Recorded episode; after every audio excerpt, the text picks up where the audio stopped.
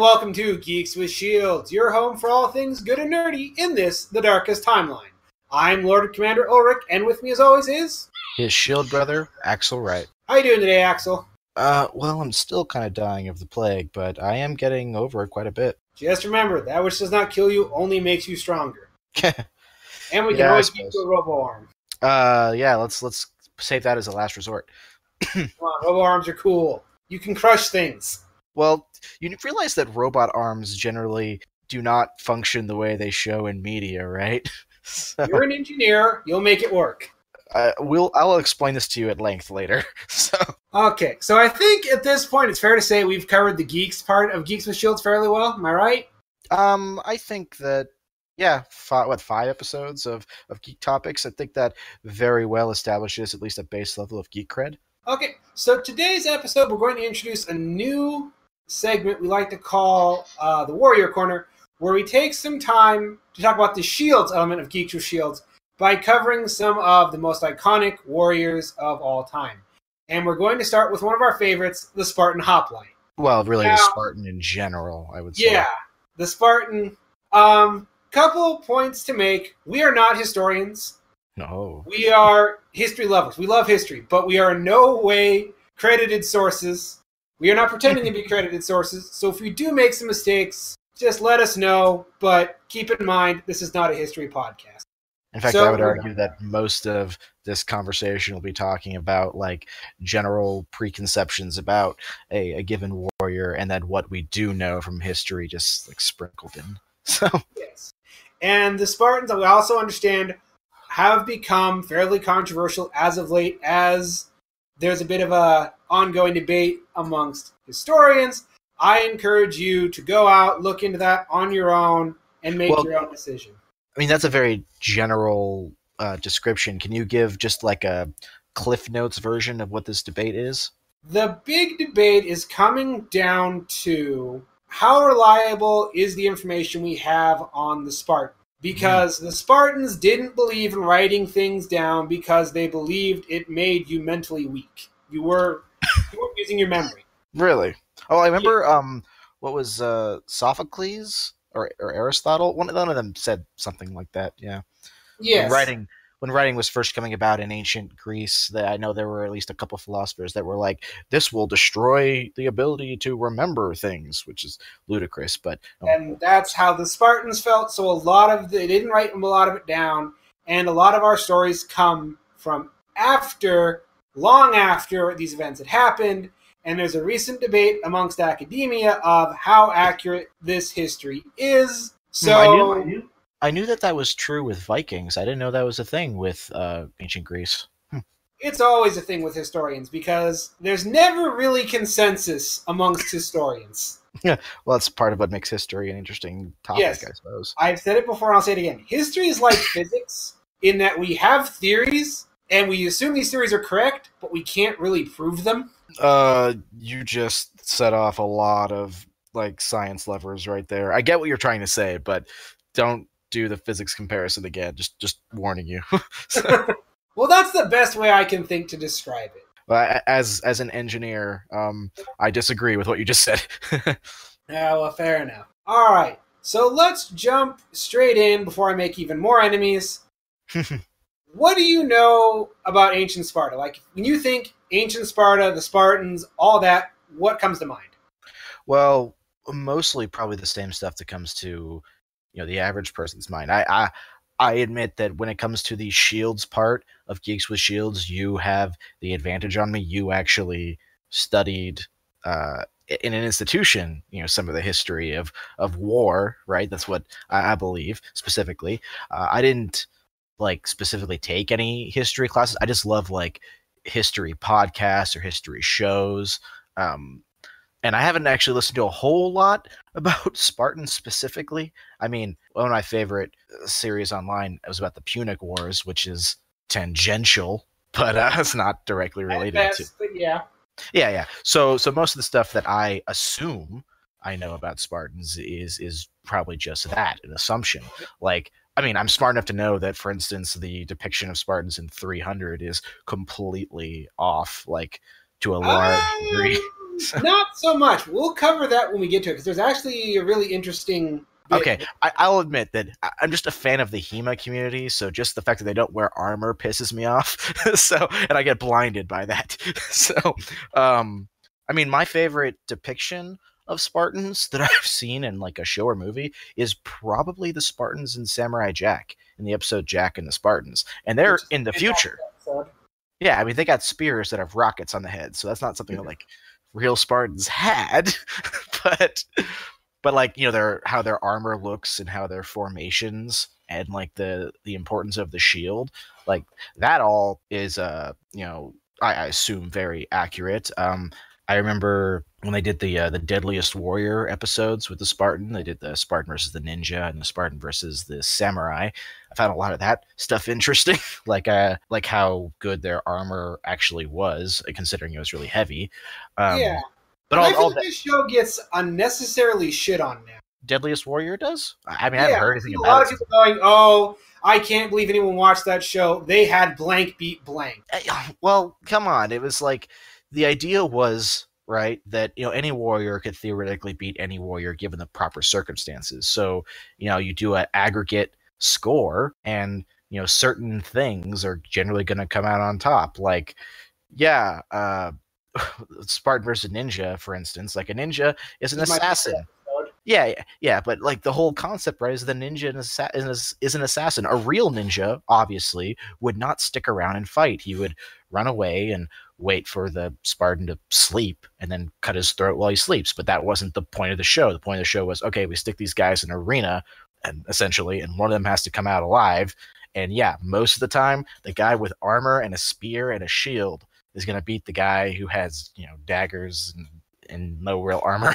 So yeah, that's why I love that episode so much. Is it kind of stripped down the ninja? It's like they're not these mythical killing machines. They were specialized, skilled assassins that, in the right scenario, with the right setup, could be deadly. But in one-on-one, they were just screwed. Yeah, and I think I might be focusing too much on the the nitty gritty of like uh, armor and, and stuff like that. But uh, so as far as like culture goes, I I'm aware that the Spartans were generally a uh, a, a militaristic society.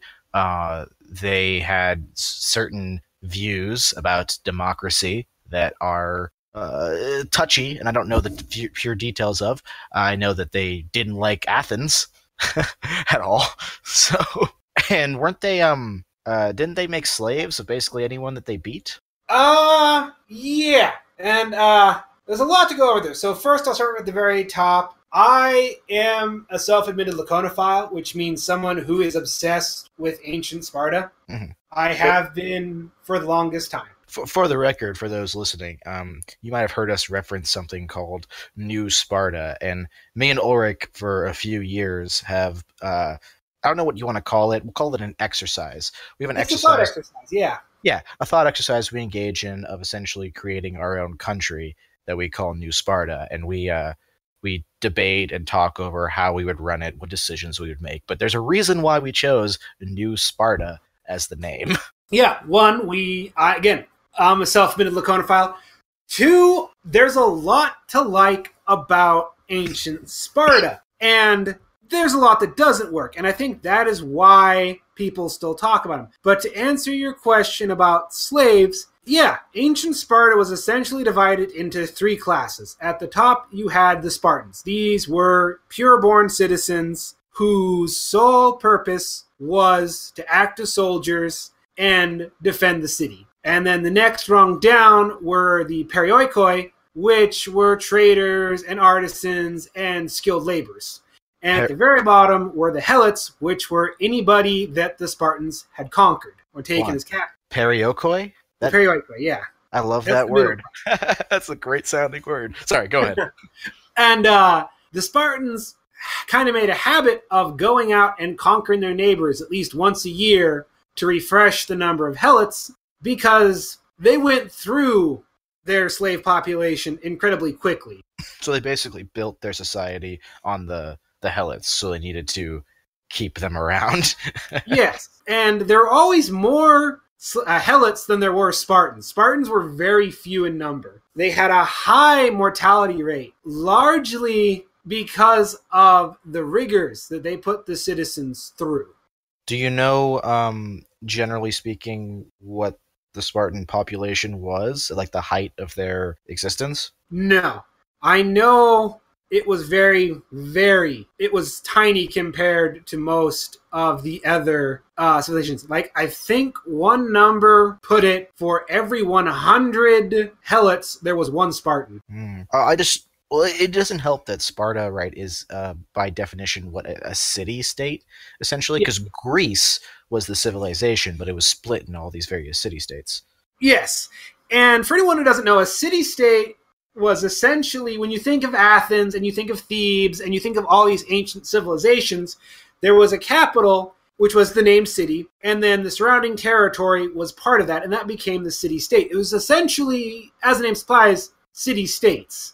It was like if each state in the United States was its own country. Which kind of shared a culture, but they didn't that was about it. They shared a culture and a language and culture even differed greatly. It's funny because that's kind of how the united states was originally meant. That's why it's called the united states but civil war which we'll probably talk about at the time kind of solidify that that wasn't the case. But yeah anyway go on. And as you brought up earlier the, the spartans and the athenians didn't get along very well. And part of that has a lot to do with the cultural differences the spartans were a highly militarized society built around creating the a utopia was based off military might and strength and perfection. And they scorned wealth. They scorned anything that's off they had, and that's where we get the term, you know, Spartan, meaning, you know, very bare or not much of. Where the Athenians were more into trade and gaining wealth and gaining power through trade and wealth. So these were two opposite ends of the spectrum. Other big difference was the Athenians were big proponents of democracy and not democracy as we know it, but kind of the germ of the idea of democracy. Whereas the Spartans thought that no, you can't, democracy is dumb. People aren't intelligent enough to rule themselves. They will only, you know, they need a single direction, a single leader. Didn't Sparta have a. Hmm? Sorry, didn't Sparta have a senate though, or something like it? They had two kings. That was their system. Oh, I know Rome did that for a while during the Punic Wars. I didn't know Sparta did that. Yeah, Sparta did it for a similar reason the Romans did. It was to keep one man from amassing too much power. Hmm. All right. Uh, you know, it's funny talking about um, Sparta being war and Athens being trade, which, yeah, that is, you know, boiling down the civilization to one word, which is inaccurate for many different reasons. But in broad strokes and for purposes of conversation, it works. But um, when you, when you when you read history or you listen to historians, you have to choose essentially a uh, historical lens, right? That you look through, and that you know affects like how you interpret the the data you're looking at. Part of the reason why there's debates at all. Um, I think it's interesting because most of the historians I listen to tend to look at history through the lens of trade, eh, but they admit that like war uh, in history makes for like more quote unquote interesting history. Like war has very large um, effects in the short term, like historically speaking. Like, you know, even a war that takes 100 years is still short term comparatively. Whereas trade tends to have much larger effects, they just take a longer time. And especially because a lot of wars are because of trade reasons. so. Yeah, and it's interesting you bring that up because that again is another difference that kind of gave Sparta a stronger stance in ancient Greece because the whole of their society could gear themselves towards being the best fighters and training all the time, they didn't have to stop for the harvest. They didn't have to stop for trade. They had a whole two subclasses for that. Their whole focus was to militarize and to be able to march to war. Where this hurt them, though, is they didn't have the population to go to war on the larger scales that these other city states did. So it's a bit of a trade off. Well, and again, I mentioned how inaccurate I think it is. Remember that at the end of uh, 300, the idea was 10,000 Spartans and 30,000 Greeks. So just thirty thousand from other uh, city states, and that was uh, Thermopylae, right? Was the No, that Plataea, that's Plataea. was oh, why can't I remember the name of that one? Well, they say Plataea. Like I remember the guy says it. Yeah, Plataea. That's the big battle. That one did happen. The numbers are a little bit more blown up, but yeah, that one did go on to happen, and that was the Spartans did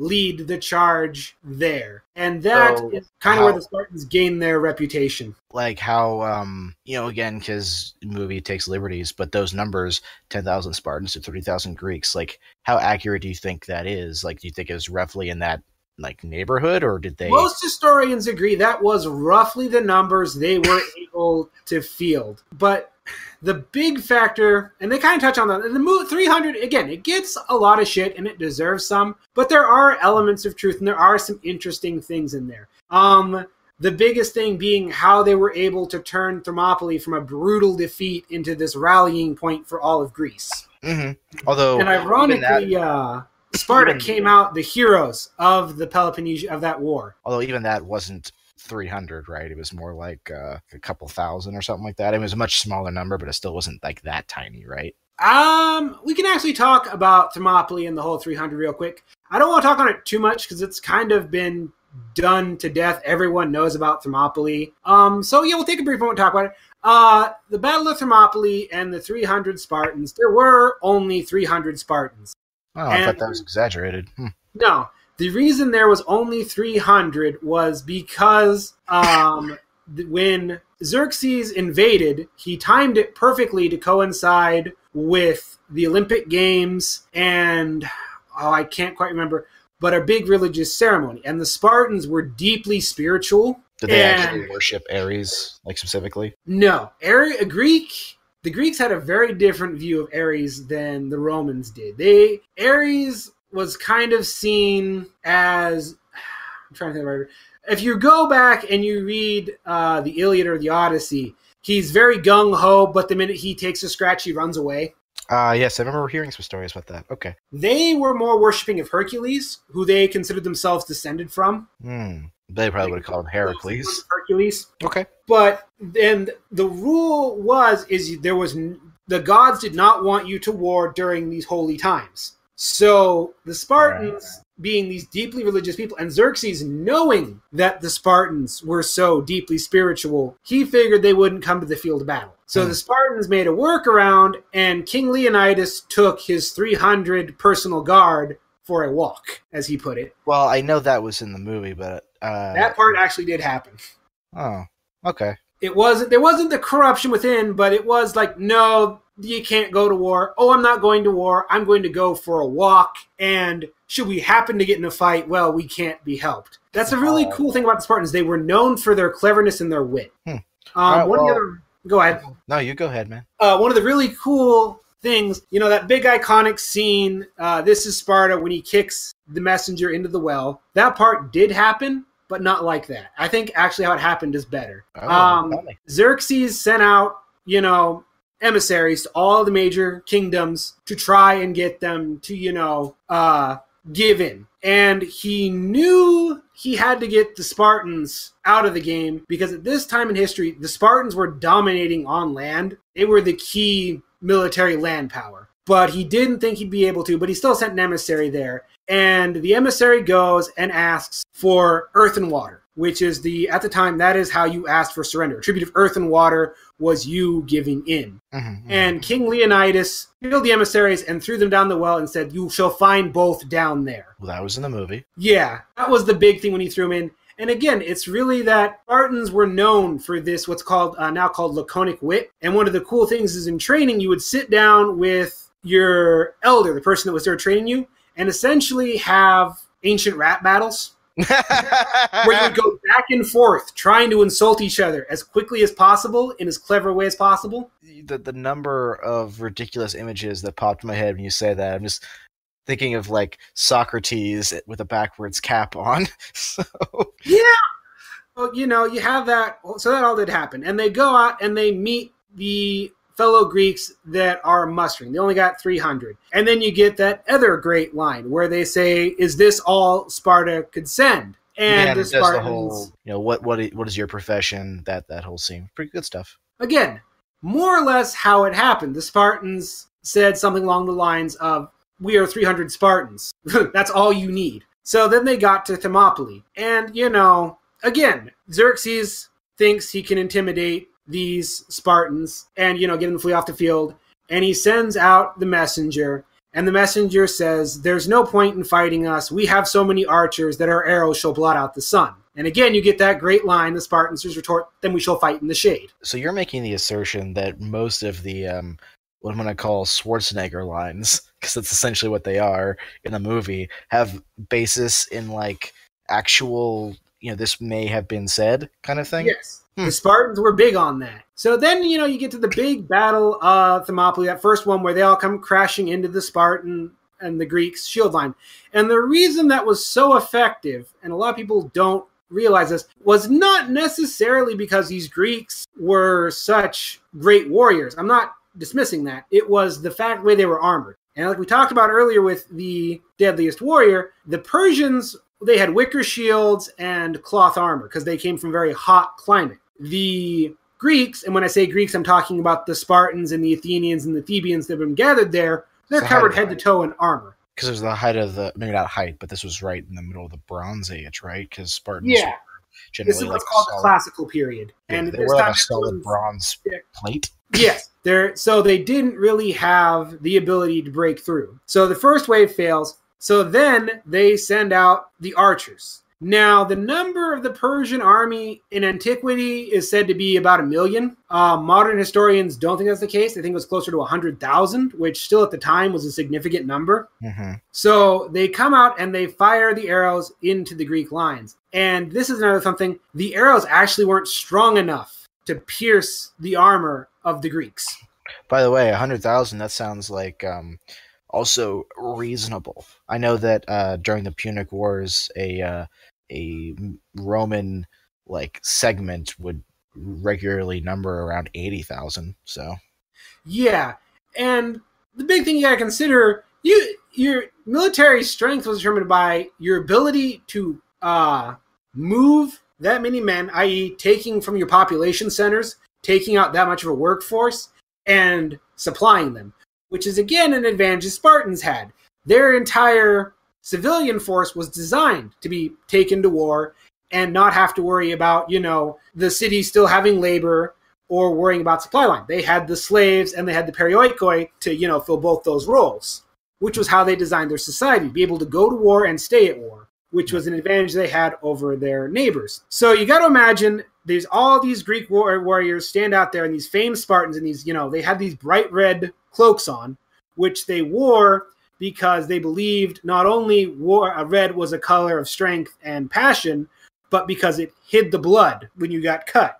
So, so you said that the uh, the Persian army's arrows generally couldn't penetrate the the bronze armor. So, were they still like using Iron Age weapons then, or it was yeah, there was iron tip and a lot of reed shafts. Okay. they weren't using a really strong wood, so they would snap or break. So you got to imagine this scene. You've got these warriors you've been told about are these incredibly deadly warriors. You watch the first wave crash into them and get repelled. You've got the sun shining down off this glittering bronze armor, and now your arrows are bouncing off their armor.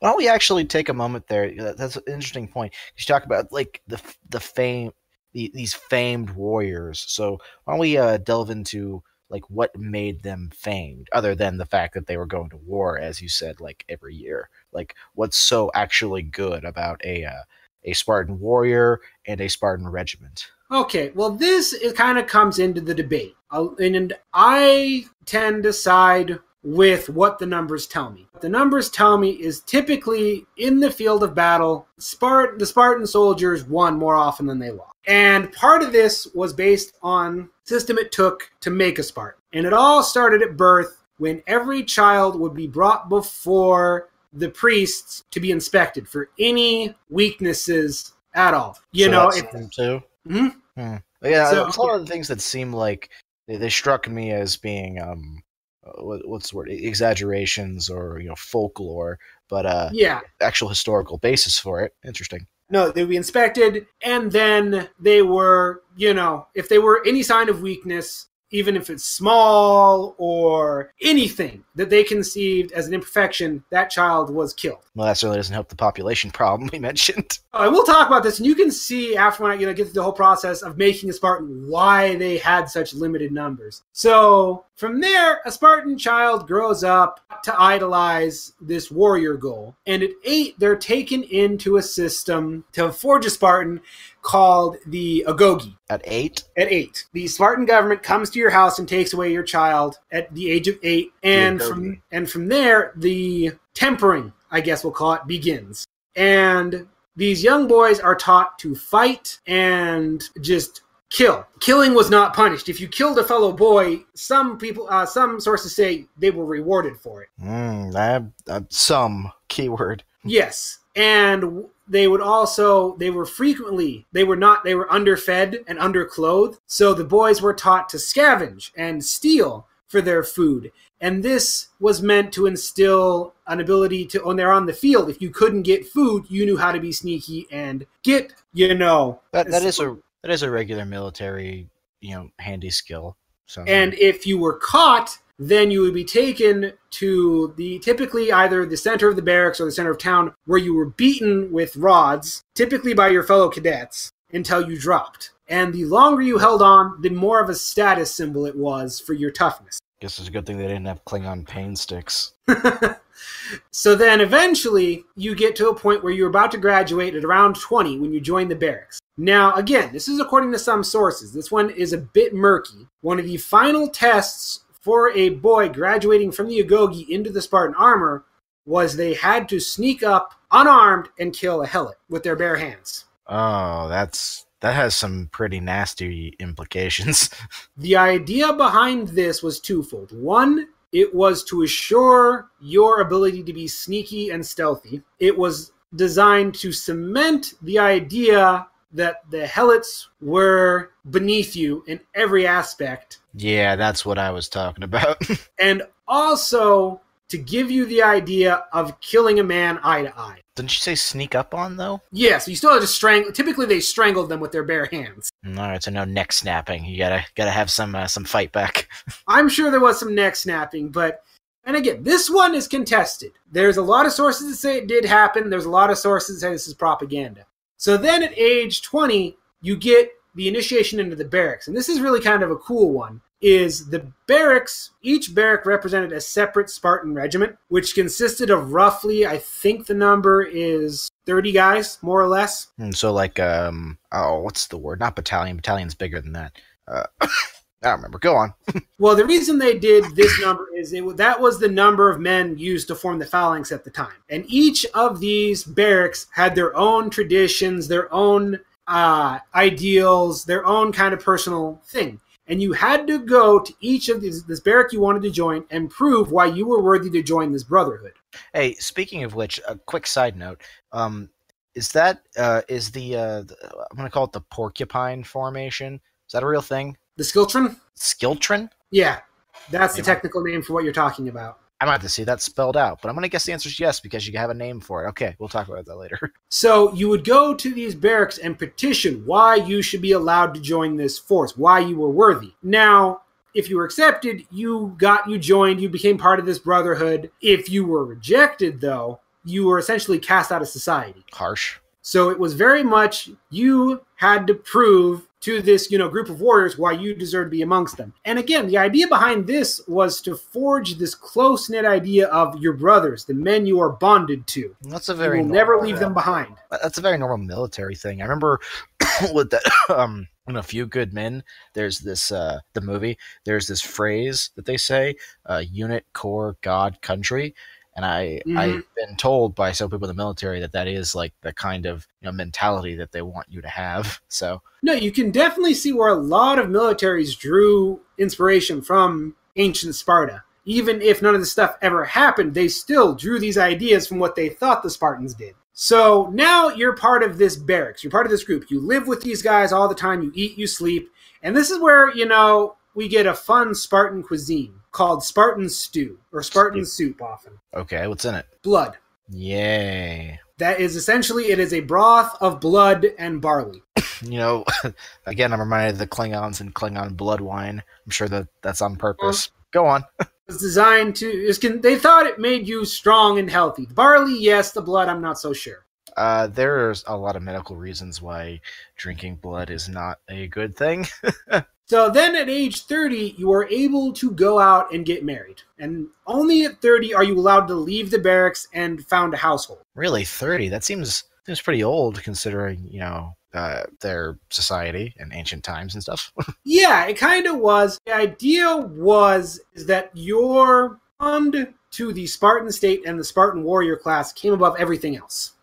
Would you and, say then that um, Spartan was? And I'm not saying this to be like politically charged or anything. I just mean like definition wise. Would you say Sparta was a fascistic or fasc- a fascist society? Very much so. Yeah, makes sense. I mean, that is why so many fascist regimes have modeled themselves after Sparta. Uh, interestingly enough, the reason we are only now really digging into ancient Sparta was Hitler was obsessed with the ancient Spartans, and that kind of cast a negative pall over any discussion of ancient Sparta for the longest time. Well, he was also obsessed with uh, a lot of ancient civilizations. I mean, the, the the swastika, while used by you know many different societies, was at one point a symbol for Thor.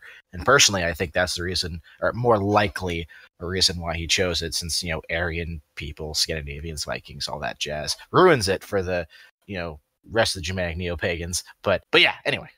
so yeah, so at age thirty, you're able to go out and find a wife and marry and have a family. Interestingly enough, women had to go through a similar process of the agoge as well. Really? Yes, because Spartans believed that only Spartan women could give birth to Spartans. Another line from the movie. Yes. And one of the big challenges for these Spartan girls, like this is the competition, was they would leap naked into the air, drumming their heels against their butts as many times as they could to exhibit their athletic nature. Um, that sounds hilarious. Yes, but they are also recorded being able to leap like you know four or five feet into the air and do this seven or eight times. Wow! And interestingly enough, the Spartans did a lot of training naked because they again believed that modesty was a weakness. Well, Greece in general was into nudity in the human form, and yes, the Spartans took it to a whole nother level. So, you know, age 30, you're able to marry, you find the most athletic wife you can, you marry, you have children, you start the whole process over. All right. So let's get to the actual soldiers then. So, again, what makes the Spartans so good and what got them this level of godliness, I guess we'll call it, because that's kind of how we're painting the narrative of Thermopylae, um, is seen as living gods. Well, by say legendary or um, yeah, I think legendary is a good thing because it's like the legend of the Spartans and how much of it is, you know, true or exaggerated or stuff like that. But you know, it's it's pretty much a given that the Spartans were very good at what they did when it came to war. And I mean, I could point to just like I've said before that um, in my you know limited studies of history, most ancient war is won by a combination of uh, of armor, spears, and archery essentially. Like yeah. everything else aside, uh, the, the the side that has better ranged attacks, and I actually include spears in that because yeah, pole arms in general tend to win ground combats. So and uh, Spartans, I mean, the most famous depiction of Spartans is one with a, a long ass spear and a shield. so yeah, so instantly you bring up the shield because this is again another great Spartan quote. A visitor, when visiting Sparta, once asked why Sparta had no walls. A Spartan soldier turned to him, drummed his shield, and said, These are Sparta's walls. Shield's important. I, I remember hearing once, um, I don't know who said it, but if you can only take one weapon into battle, you take a shield. yeah.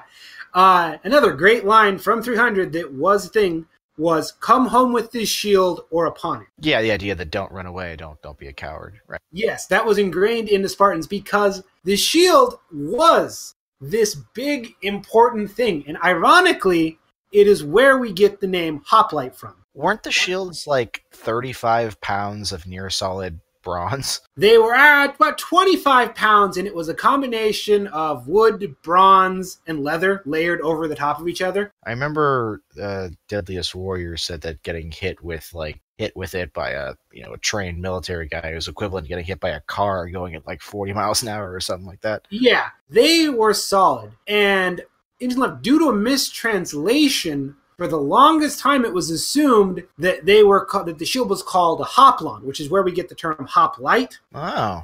But recent evidence has actually found hoplon meant the overall equipment, and the shield was referred to the uh, was referred to as an aspis. Aspis. Mm-hmm. I feel like I gotta just gotta wrap my mouth around a lot of these words. What was the middle class called again? Perioikoi. Perioikoi. That's just as fun to say. but the reason the shield was so important was because it not only protected you, but it covered the person to your left as well. Yeah. And the way the Spartans fought in that phalanx of that locked wall, shield to shield, was essentially with the shield, the helmet, the armor, everything, you were covered head to toe in bronze armor. I know that um, the the phalanx was Rome's primary like go to basically until Hannibal destroyed it with a crescent formation. But yeah, I mean, for a long time, like that was the default uh, battle formation. Well, it's a very effective one because essentially it's 12 man wide and 12 man deep, and it forms a solid wall, and all the guys at the back are pushing against the guys in front of them, and it's creating a solid wall of just a mass. And how war was waged at the time is these two lumbering masses would come smashing into each other and begin a brutal shoving match. And again, where the Spartans were able to excel or, you know, uh, improve the overall design was one of the problems you had with the phalanx was it would tend to drift to one side as you know men got nervous and they would try and you know uh, draw closer to defend themselves or you wouldn't be able to communicate very well. The spartans had battle songs. They would sing going in to battle not only to intimidate their enemies and keep themselves calm but to organize the movement of troops So the songs were like a, a hidden command language. almost. yes Neat. And at first, when people saw this, they thought this was just weird. Why are these men marching into war, singing, and so jovial? But when they saw how effective the Spartans were, it became kind of this whole psychological thing. These guys are excited about killing us. They're not afraid. They're maintaining formation. So it added to the whole songs? Spartan fear. So do you know any such songs? Unfortunately, I haven't been able to find any, but I imagine if they're anything like their poetry and some of their words, they are incredibly quippy and brutal. So that laconic wit again. Yes. See, and I'm then you also uh, talked about their spear, which actually was the biggest part of uh, their armament was this spear. And it was about eight feet long with a bronze tip and then a bronze spike at the back used to put down anyone who fell. You mean by by fell? Do you mean like the actual Spartans themselves? Like some behind them fell down? Yes. Huh. That seems pretty brutal. It was considered a sign of weakness and they didn't want weak reading into the population. Hmm. And uh, they, uh, they actually called this, it's called a Saurotor or a lizard sticker. A lizard sticker. Yes. That's an interesting name. I mean- yeah, I mean, as a as a as a worshiper of Odin, I have great reverence for the spear as a, a weapon in general, and I like most versions of it. But calling one a lizard sticker seems to take away some of that um grandeur I associate with the weapon. that's why it's better in Greek.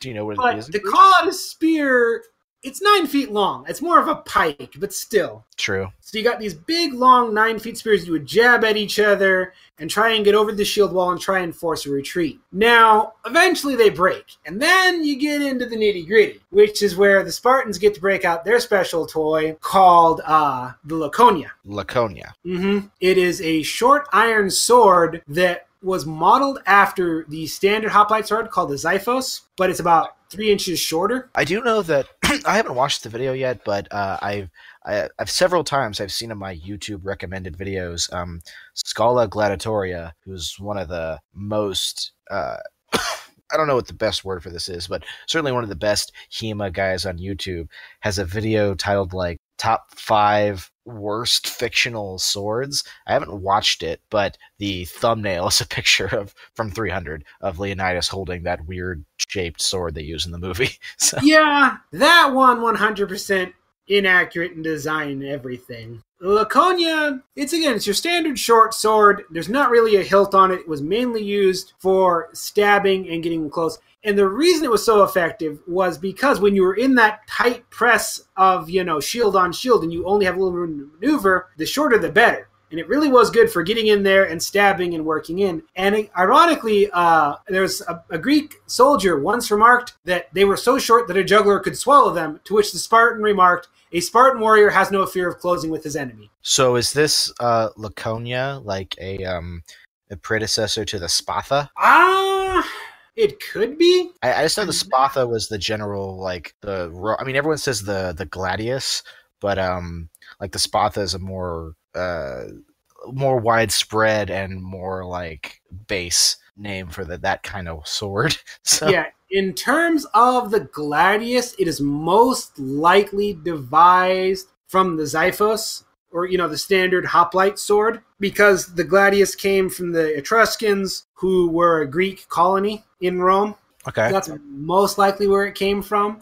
I like that. That's further your your description, and this is something that you learn when you um when you get into Hema or just studying history in general. But swords, which I would argue are the most like um iconic historical weapon in general, like through any almost any place in the world, and you think of you know ancient warriors, you think of a sword of some kind, whether you know it's a katana or, or a claymore or uh, a rapier. It's it's usually a, a sword, but if you actually study like war, and, and that's I think the case because a lot of civilians carry swords in general, like in ancient times, but actual like soldiers in war, a sword was a backup weapon. Your primary weapon was almost certainly a pole arm of some kind, and a sword was a backup weapon. Yeah, and that kind of starts, you can see it here with the Greeks being the first real organized military. I mean, you got the Babylonians, but much earlier. The Greeks and kind of the whole basis of Western uh, culture used spear as primary as their primary weapon, but they had the sword as the backup. They have any? Uh, I mean, they're wearing largely like you know have uh, pretty heavy armor. Like I know most depictions I've seen in you know image, they tend to have like their arms bare and stuff, but their chest is usually fully covered. And uh, you know, piercing weapons you know don't do too well against things like that. So it's usually a lot of uh you know like accurate or not accurate, but you're trying to get into like joints of, of armor. So they have any like you know a lot of ways later I know in um later centuries that's why things like flanged maces became popular because they were much better at dealing with uh with plate armor. So did Spartans have anything more like that, like a blunt kind of anti-armor weapon? Not particularly, largely because of the way they fought combat. You didn't have room to swing or get momentum. That makes sense because they're fighting real close together. That's why you want the the short sword essentially. Yeah, Alexander kind of changed that up when he brought about, he began to integrate uh, cavalry with the phalanx and the use of the Xiphos uh, sword or spear. So, so then we could say that generally speaking, your average Spartan probably did come equipped with what is the uh, the, the the popular image of essentially bronze armor, a a big shield, a pole arm, and a backup sword, and that is and a helmet, obviously, because helmet's super important, and that's their complement generally. Yes. And again, that was kind of where Sparta was able to beat their enemies was in other Greek states, you could only you came into battle with what you could afford, which was typically a sword, a spear, and a shield. I would say Spartans- axe is probably right because most civilians have an axe. Yes and no, because again, you could bring an axe, but you're probably not going to get a chance to use it in the combat. If what happened was, in the other sense, if you didn't have the money to afford a sword or shield, you were put in the skirmisher, and you were given a handful of javelins and told to run out in front. Okay. So, but with the Spartans being a state-run military, every soldier went to war fully equipped and fully trained. Makes sense. And whereas, you know, the potter, he can only train to use his spear on his weekends. The Spartan knows how to use his uses his spear every day in practice because he wants to be that perfect warrior. All right. Um, what about like? It seems in most depictions they don't have leg armor. Is that like a an accurate thing? Yes, because actually the Spartans had uh, bronze greaves, typically shaped to the form of their calf muscles, and that would go from the top of your knee almost to your foot. Okay. So so we've got a good image now of of the Spartan warrior, and it seems like from what you're telling me that the general like popular image of the Spartan is pretty accurate, which is nice to hear because a lot of you know popular images of warriors really aren't accurate. Again, the ninja being probably the best example of that, as anyone who's seen pictures of real ninjas can attest to. Uh, so so we've got the Spartan uh, compliment. So let's let's circle back to what we were talking about with uh, Thermopylae. So we've got um, King Leonidas in his 300, and this is actually they, there's some historical evidence for this, taking his soldier uh, soldiers to fight the Persians, probably in the hundred thousand, uh, more accurate than the you know millions, and them using Iron Age technology. Arrows are uh, bouncing off of their their bronze armor. Their their phalanx is probably proving, especially with their armor and their long pole arms against. You said reed and like reed shields. Yeah, that's not going to hold up to bronze tip spears. Okay, so uh, so continue. So you know, the first day's battle failed. They didn't break through, and the Persians are kind of disheartened. They went up against these guys who they've heard are the ultimate warriors, and they got slaughtered. So now Xerxes is like, okay, this is looking bad. I need to break them here and now. I'm going to send out my immortals. I didn't think those are real things at all. oh, yeah. Now, the name is kind of misleading because they were always said to have numbered at least a thousand strong. And the way they maintained this number was anytime someone died, they were immediate someone else was immediately raised to the rank of immortal. And then it gave the illusion that they never died. And fear is actually one of the strongest weapons that a dictator or tyrant can have. Exactly. And these were the personal guard, the elite guard, what have you, of the Persian dynasty. And what made them unique for this time is they were trained in the use of all sorts of different weapons. They knew how to use swords, spears, bows, and clubs. So this is the closest thing the Persians had in terms of the Spartan warrior, this elite warrior class. What's funny is that when you say, you know, swords, spears, clubs, like it's you would think as an average as a layman that you know, a club would be the least useful of that. But if you're going up against heavily armored people, a club is actually going to be better than a bladed weapon. so. Exactly. So, you know, second day of battle rolls around and the come out. Now the Spartans get me excited, like, all right, we're going to get an actual challenge. And they go, big fight ensues. But the problem is, even though the Immortals are these, you know, the best trained soldiers the Persians have, they're still fighting in cloth armor with reed shields. Yeah, and as I said, uh, well, I mean, I, I said armor, pole arms, and archery, and really, you can even shrink that to generally speaking, like tech. And I, I'm I'm biased I'm an engineer, but technology is you know so important. So generally speaking, the side that has the better technology, in which case better armor, tends to come out. I know that um one of the best examples of that is uh, Queen Potema. I think the the Celtic uh, queen who basically fought a Roman regiment, outnumbering them, or like the the Potema's forces outnumbered the Roman regiment by a factor of like a hundred, but they were civilians with like no armor, and this small Roman regiment with armor and weapons like one. Because yeah, like tech uh, training equal, the side with better technology will most often come out on top. Yeah, armor makes a big difference. And the best way I can put this is imagine you had imagine a wicker basket versus a knife. Yeah. That's essentially what was happening here. These guys are charging full tilt towards an armored wall of sharp and pointy that's not going to move, and all they have for protection was wicker baskets. I feel like, and I'm not, I feel like you might be, okay, you studied this more than I have, so I'm really taking your word for it, but can you, are you not exaggerating a little bit? Because I can't, it's hard to imagine the Persian, like, such a difference in, in, uh, technology between the two saying wicker like i would believe um they might have like brigandine kind of armor, like like leather with like some metal plating into it. There was a bit of that. They did have some bronze plating underneath, but the shields were made of wicker. And the reason they were so much more lightly armored was they're fighting over in what is today modern day Turkey in the Middle East. Yeah, they come from a, lot hotter. You cannot have all that heavy metal and leather and material and be able to fight in that climate. Mm, uh, okay, all right, I'll accept that. And there are two big factors that kind of go into able to hold out this. First factor is that the Spartans were able to make the Persians fight them on equal footing. They had to fight man to man because the way they uh, were in this narrow path, there was no way to get around. Other part, and a lot of people don't talk about this,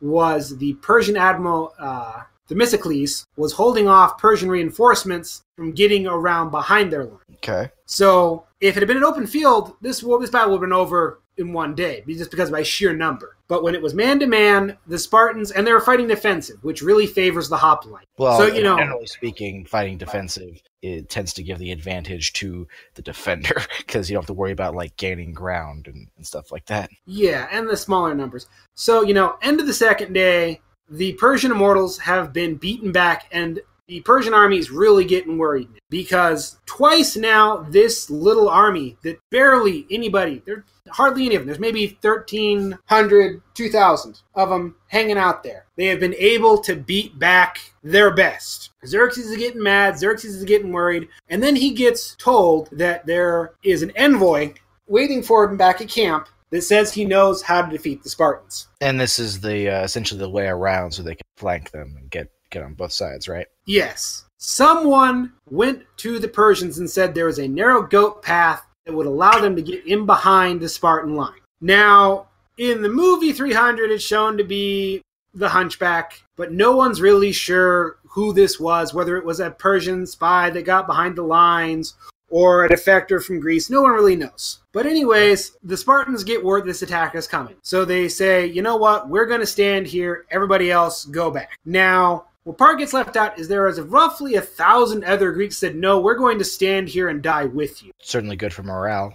yeah, and the Spartans said, okay, cool. Now, this is the really fun part. So the Persian spies go and they report back to Xerxes that most of the Greek army has fled. There's a handful of these Spartans and a few other Greeks left. But what was really weird is the Spartans were there combing their hair, washing out their beards, and getting, you know, made up. And Xerxes just thought that this was hilarious. They were just so vain and so, you know, just these were women, essentially, in his mind. What he didn't realize was the Spartans were preparing for death. You know, I like hearing that because one of the criticisms that's been levied at 300 and generally depictions of, of Spartans, but specifically 300, is that in a lot of ways it um it codes the the Persians and Xerxes as being uh, very feminine with the um, the Spartans being coded very like masculine, so it creates this dichotomy where the, the villains are you see this in a lot of blockbusters actually but uh where the, the villains are very feminine the, the heroes are very masculine. But i just think it's funny then to hear that like xerxes is like oh the, the spartans are uh making themselves look all pretty. What women? So. yeah no they this was a death ritual. They were you know they knew they were going to die. And they wanted to go out looking as good as possible to show off we are the peak. We are the best that humanity has to offer. And there was no way they were going out looking like sloth. Well, at least uh, at least they have that. Yeah.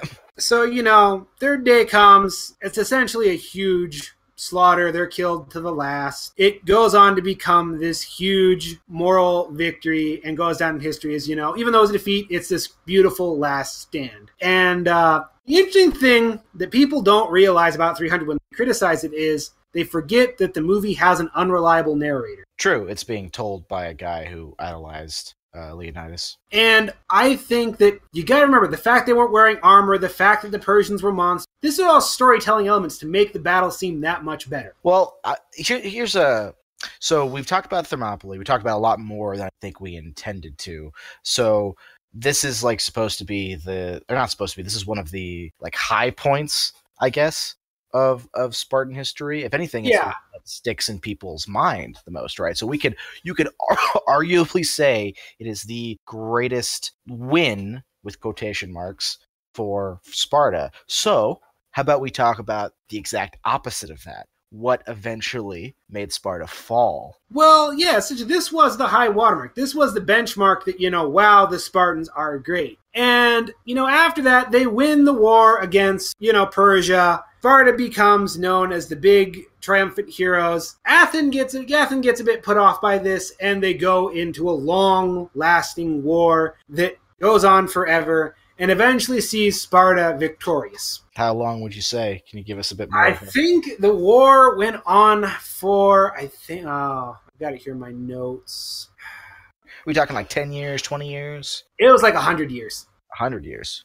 It went on for I know it went on for quite a while. I don't have the exact number, but it was a long grinding war that saw both sides really get ground down, but Sparta ultimately won out. And right around the end of the, and this is around the end of the war in 404 BCE is when this war is declared over. Sparta has won. Then they start becoming more materialistic. They start becoming more obsessed with wealth and having it. It's funny. And then they- materialistic is an antonym for Spartan in its usage Uh-huh. today. And they begin to slacken the laws regarding terms for military service and the culling of the wheat. And so you it sounds like you're saying that the the fall was not precipitated by any like one event, just a uh, essentially a lethargy or an apathy for what made the culture what it was up to that point. Uh huh. And the population continues to decline. And at the height of this big, you know, kind of decline, it's kind of marked the last Spartan king, or the last two, was Lepidus, who was born with a club foot. Ooh,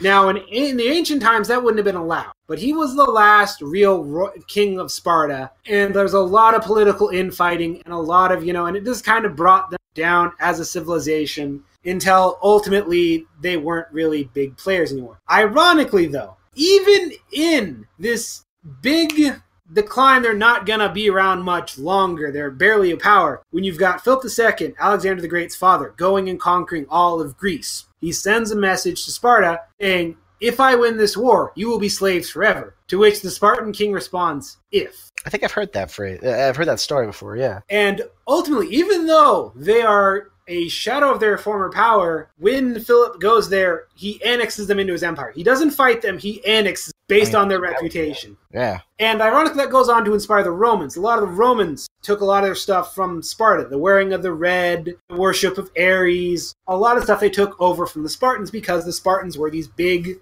iconic badasses. I mean, I mean, there's a reason why we're talking about them today. I mean, there are plenty of uh, of warriors in history who are deserving, certainly, of conversation. Like I particularly like uh, the Maori warriors. I find super fascinating. But Spartans. Yeah, Spartans, they are. They're really cool. yeah, but Spartans are kind of like the symbol of ancient warfare, of like how war and a warring society was done before the invention of gunpowder, essentially. Yeah, and for despite what you think about their practices, they stuck to them. They said, "This is what we're going to do," and they did it. There was no real tiptoeing around. It was like we are going to be brutal and we are going to be successful. And you I think- think that has really led to a lasting, you know, impression. It's like you know, a lot of people say, "Oh, we're going to do this," but then they don't do it. Well, do you think the fact okay, first first of all, the most obvious reason why Spartans I think are such a big part of um, our collective consciousness is uh, because Rome itself is the basis of basically like European civilization, which America is in a lot of ways descended from. Uh, I shouldn't say it, which basically it is.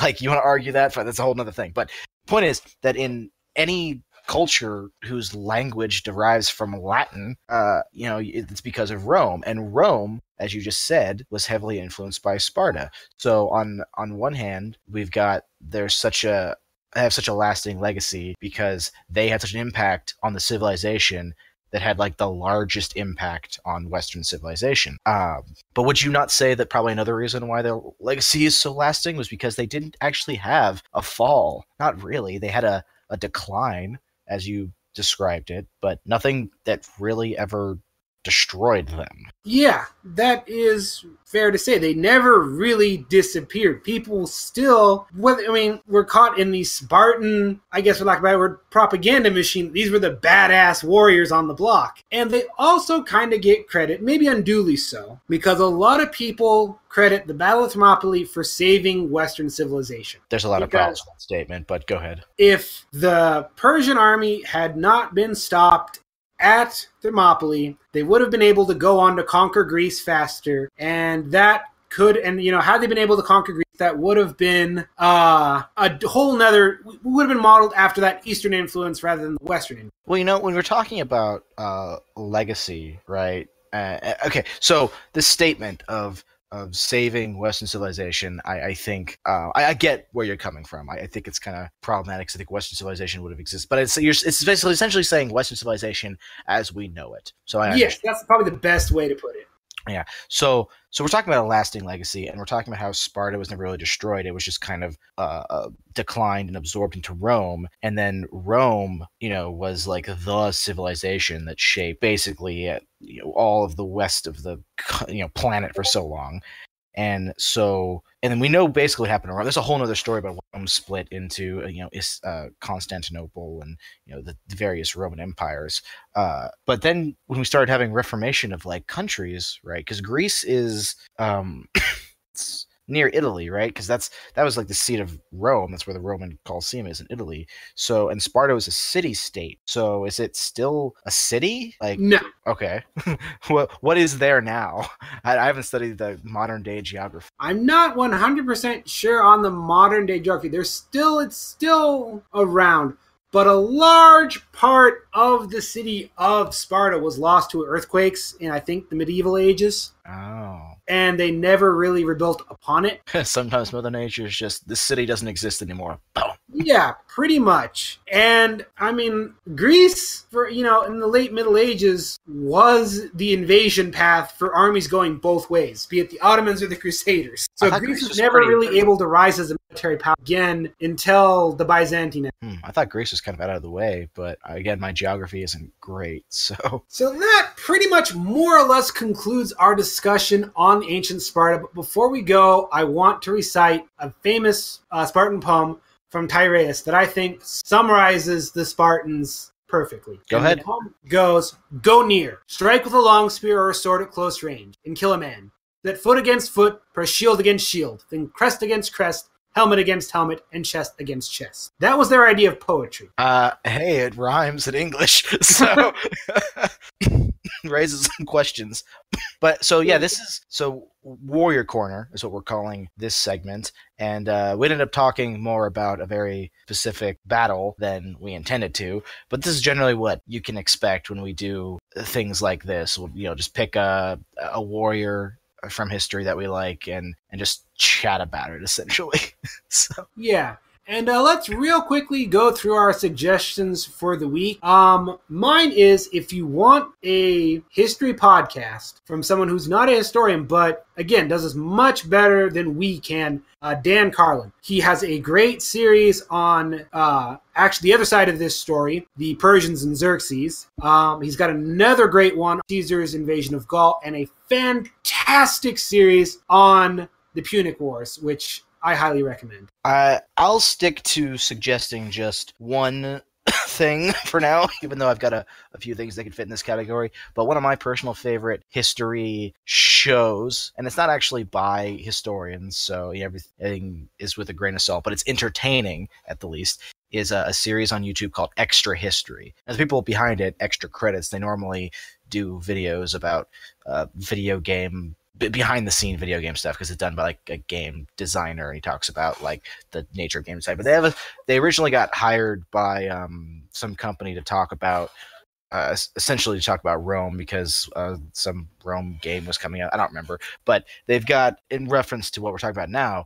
They've got a great like five or six video series on the Punic Wars that is probably not as uh, expansive as the one that you've just mentioned, Ulrich, but is at least really entertaining and probably a good place to dip your toe into this kind of information. Yeah, I would definitely suggest starting with that one. And if you want more, go with Dan Carlin. Um, it's a, his is a six part series. It's like I think twelve to thirteen hours long. The extra credit series I think is an hour long. Yeah, something like that. So No, it just depends on of what suggestions. degree you want. So Yeah, I've listened to both. I suggest, I highly endorse both. So be sure to like, share, and subscribe this video. And also feel free to leave a comment down below if you'd like to hear us talk about in a future podcast. As always, this has been Lord Commander Ulrich. and his shield brother, Axel Wright. Be sure to tune in next time and stay honorable.